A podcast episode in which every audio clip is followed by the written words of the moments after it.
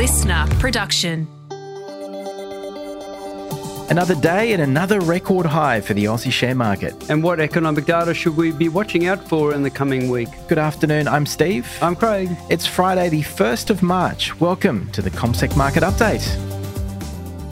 Mr. Craig James, happy Friday to you. A happy Friday to you, Mr. Daghlian. Well, it's been a very good couple of days. In fact, we hit a record high yesterday, and the market just couldn't get enough of it and decided to do it again today. The ASX 200 up in the order of around half a percent. It jumped out of the blocks. It was looking as though it was going to be a barn burner of a day, you know, so up around about 30 or 40 points. And then it squirreled its way back down to the zero line, and we thought, oh, well, that's it for the day.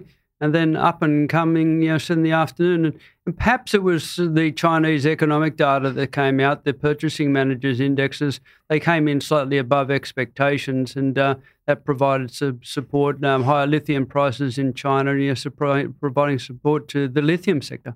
Absolutely. And this is the interesting thing about what we've seen in markets really over the past couple of weeks. So we've had very little movement over the past 10 or so days. Mm, uh, most of the gains we've had this week have actually come over the past 48 hours. So we've had a gain of about 1.3% over the past five days. Solid lift today, solid lift yesterday as well. And that was enough to get us to those record highs. I think markets have just been really hungry for a catalyst or two to just get us to those levels. And they've been hesitant below it. But a couple of things this week seem to be quite encouraging for markets. Yeah, I think it's the, the earnings season, as it's continued to go on. It hasn't come up with too many nasties. And I think investors can give that one the tick.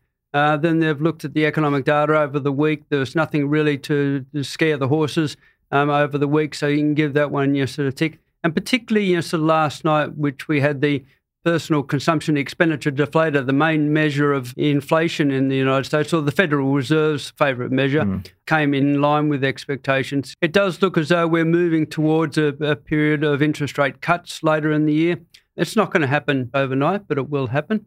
Um, I'm not sure what commercial that was. Wasn't it like a shampoo brand? I think it was. Yeah, it's funny for two bald guys um, talking about hair care, isn't it, Craig? But um, funnily enough, I think the inflation stats out of Australia was probably helpful as well. It's only a monthly read, of course, that we had midweek, but it was a bit better than expected or softer.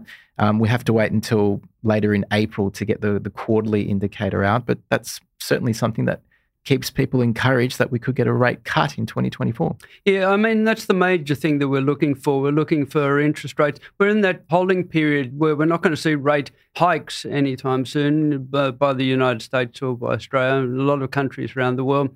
And we're not going to see rate cuts until we mm. see with confidence the Federal Reserve and, and also the Reserve Bank uh, officials have greater confidence that we're headed towards that 2 to 3% target. Bam, 2.5% the target here in Australia, 2% in the United States. Yeah. So over the course of the week, I mean, it's been a decent performance from most of the sectors and very much like risk on. I guess investors are feeling a little bit better about things. And that's been evidenced in the way that sectors perform. So the telcos, healthcare stocks, and utilities, they were the only losers this week on the market, but we had gains pretty much everywhere else. I mean, tech stocks were the standouts.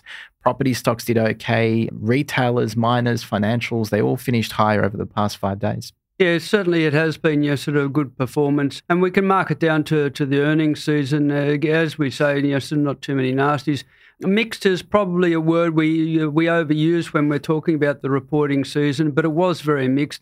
If you look at it in terms of the proportion of companies that the share price was higher on the day of the release, it's basically a 50 50 yep. you know, split and you look at it, you know, in terms of meets or beats, misses or beats market expectations uh, in terms of the analyst results. Uh, again, it's basically a third met expectations, a third beat, and a third miss. So very much, you know, sort of a, clear line right the way across the board. Yeah, and the reason why that's important for uh, stocks and how they perform is that expectations play a really big role in what actually happens to share prices. So, for those who don't know, the February half year profit reporting season, basically, for the most part, we hear from many companies on the Aussie market telling us how they did over the six months to December 2023 and share price reactions were a bit more aggressive than what we tend to see. Even you know we've gone in both directions but that was certainly a feature and one reason why the reporting season can be important even if you don't really care if the company you're invested in have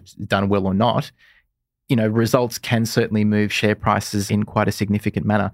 Should we take a look at just a, a few sectors? Because company news was quite light today with the, mm-hmm. the, reporting season behind us, but mining and energy stocks, roughly a third of our market. Anything that caught your eye in that sector at all?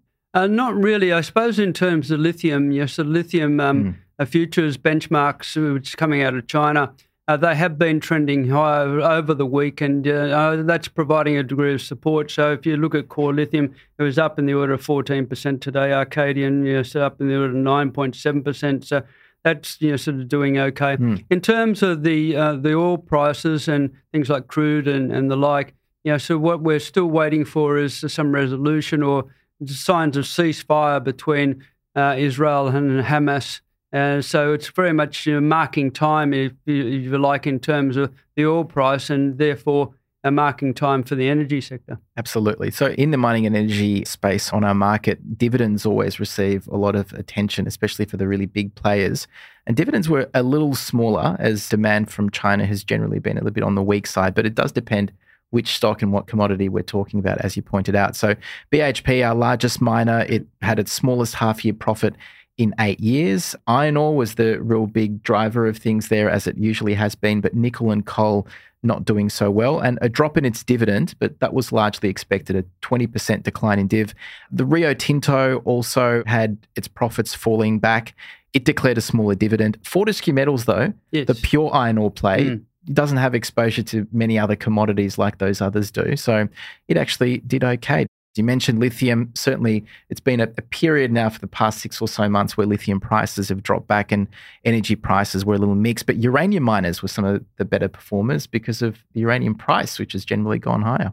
Yeah, and it always gets down to supply and demand. And yes, what we're looking for across the, the globe is alternates to crude oil, alternates to coal, alternates to LNG and yes, of uranium. I suppose that's the other thing that we need to think about. Yes, in Australia, we basically anything you want around the world. And yes, so you can dig out of Australia, so you can dig it up, or you know, sort of it's growing in terms of agricultural, you know, sort of uh, output. But um, uh, yeah, we pr- produce so many of the so much of the world's commodities mm. that uh, there's always some positive in there.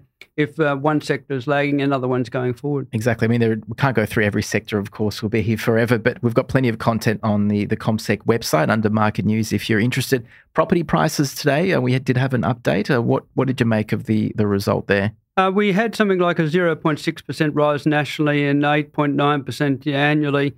Uh, Hobart was the only uh, capital city to go backwards. Uh, but the, the barn burner was uh, Perth, where home prices are up by 1.8%. Now, with home prices, it's always the case that some positives out there, some good news out there. If you're a homeowner, you own your home outright or you're paying off a home loan, clearly you want to see those prices going well for the value of your asset. But if you're renting or you're trying to get into the market, home prices continue to move out of, out of your reach. And it's always supply and demand. At the moment, we've got more people coming to Australia, more people in jobs. That's pushing up the demand. Yep. And the supply of homes still not coming through, although there's a lot under construction and they will be coming through towards the second half of the year. That takes time. 13 straight months of gains. So tonight we get some figures on manufacturing out of the United States. What will be you looking at next week? Basically, in the United States, we have the Federal Reserve Chair Jerome Powell. He will be speaking, giving testimony on the economy. That's something to watch out for. And in Australia, the economic growth figures will be coming out on Wednesday. That's something to watch out for. US non farm payrolls, always the biggie on the US yep. calendar. That comes out on Friday. Yeah, plenty of stocks ex dividend as well that cut off for who's going to get paid a div. Thursday's the big one. BHP, Rio, Woodside, and South 32 will all be ex div. So that could be a tough day for markets. Yes. I think that's it. I think it is. Have a great weekend, Craig, and to all the listeners as well. Thank you. Bye bye.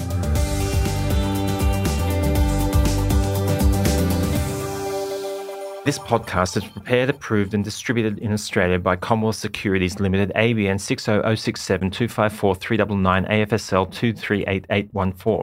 The information does not take into consideration your objectives, financial situation, or needs. Consider the appropriateness of the information before acting, and if necessary, seek appropriate professional advice. Listener.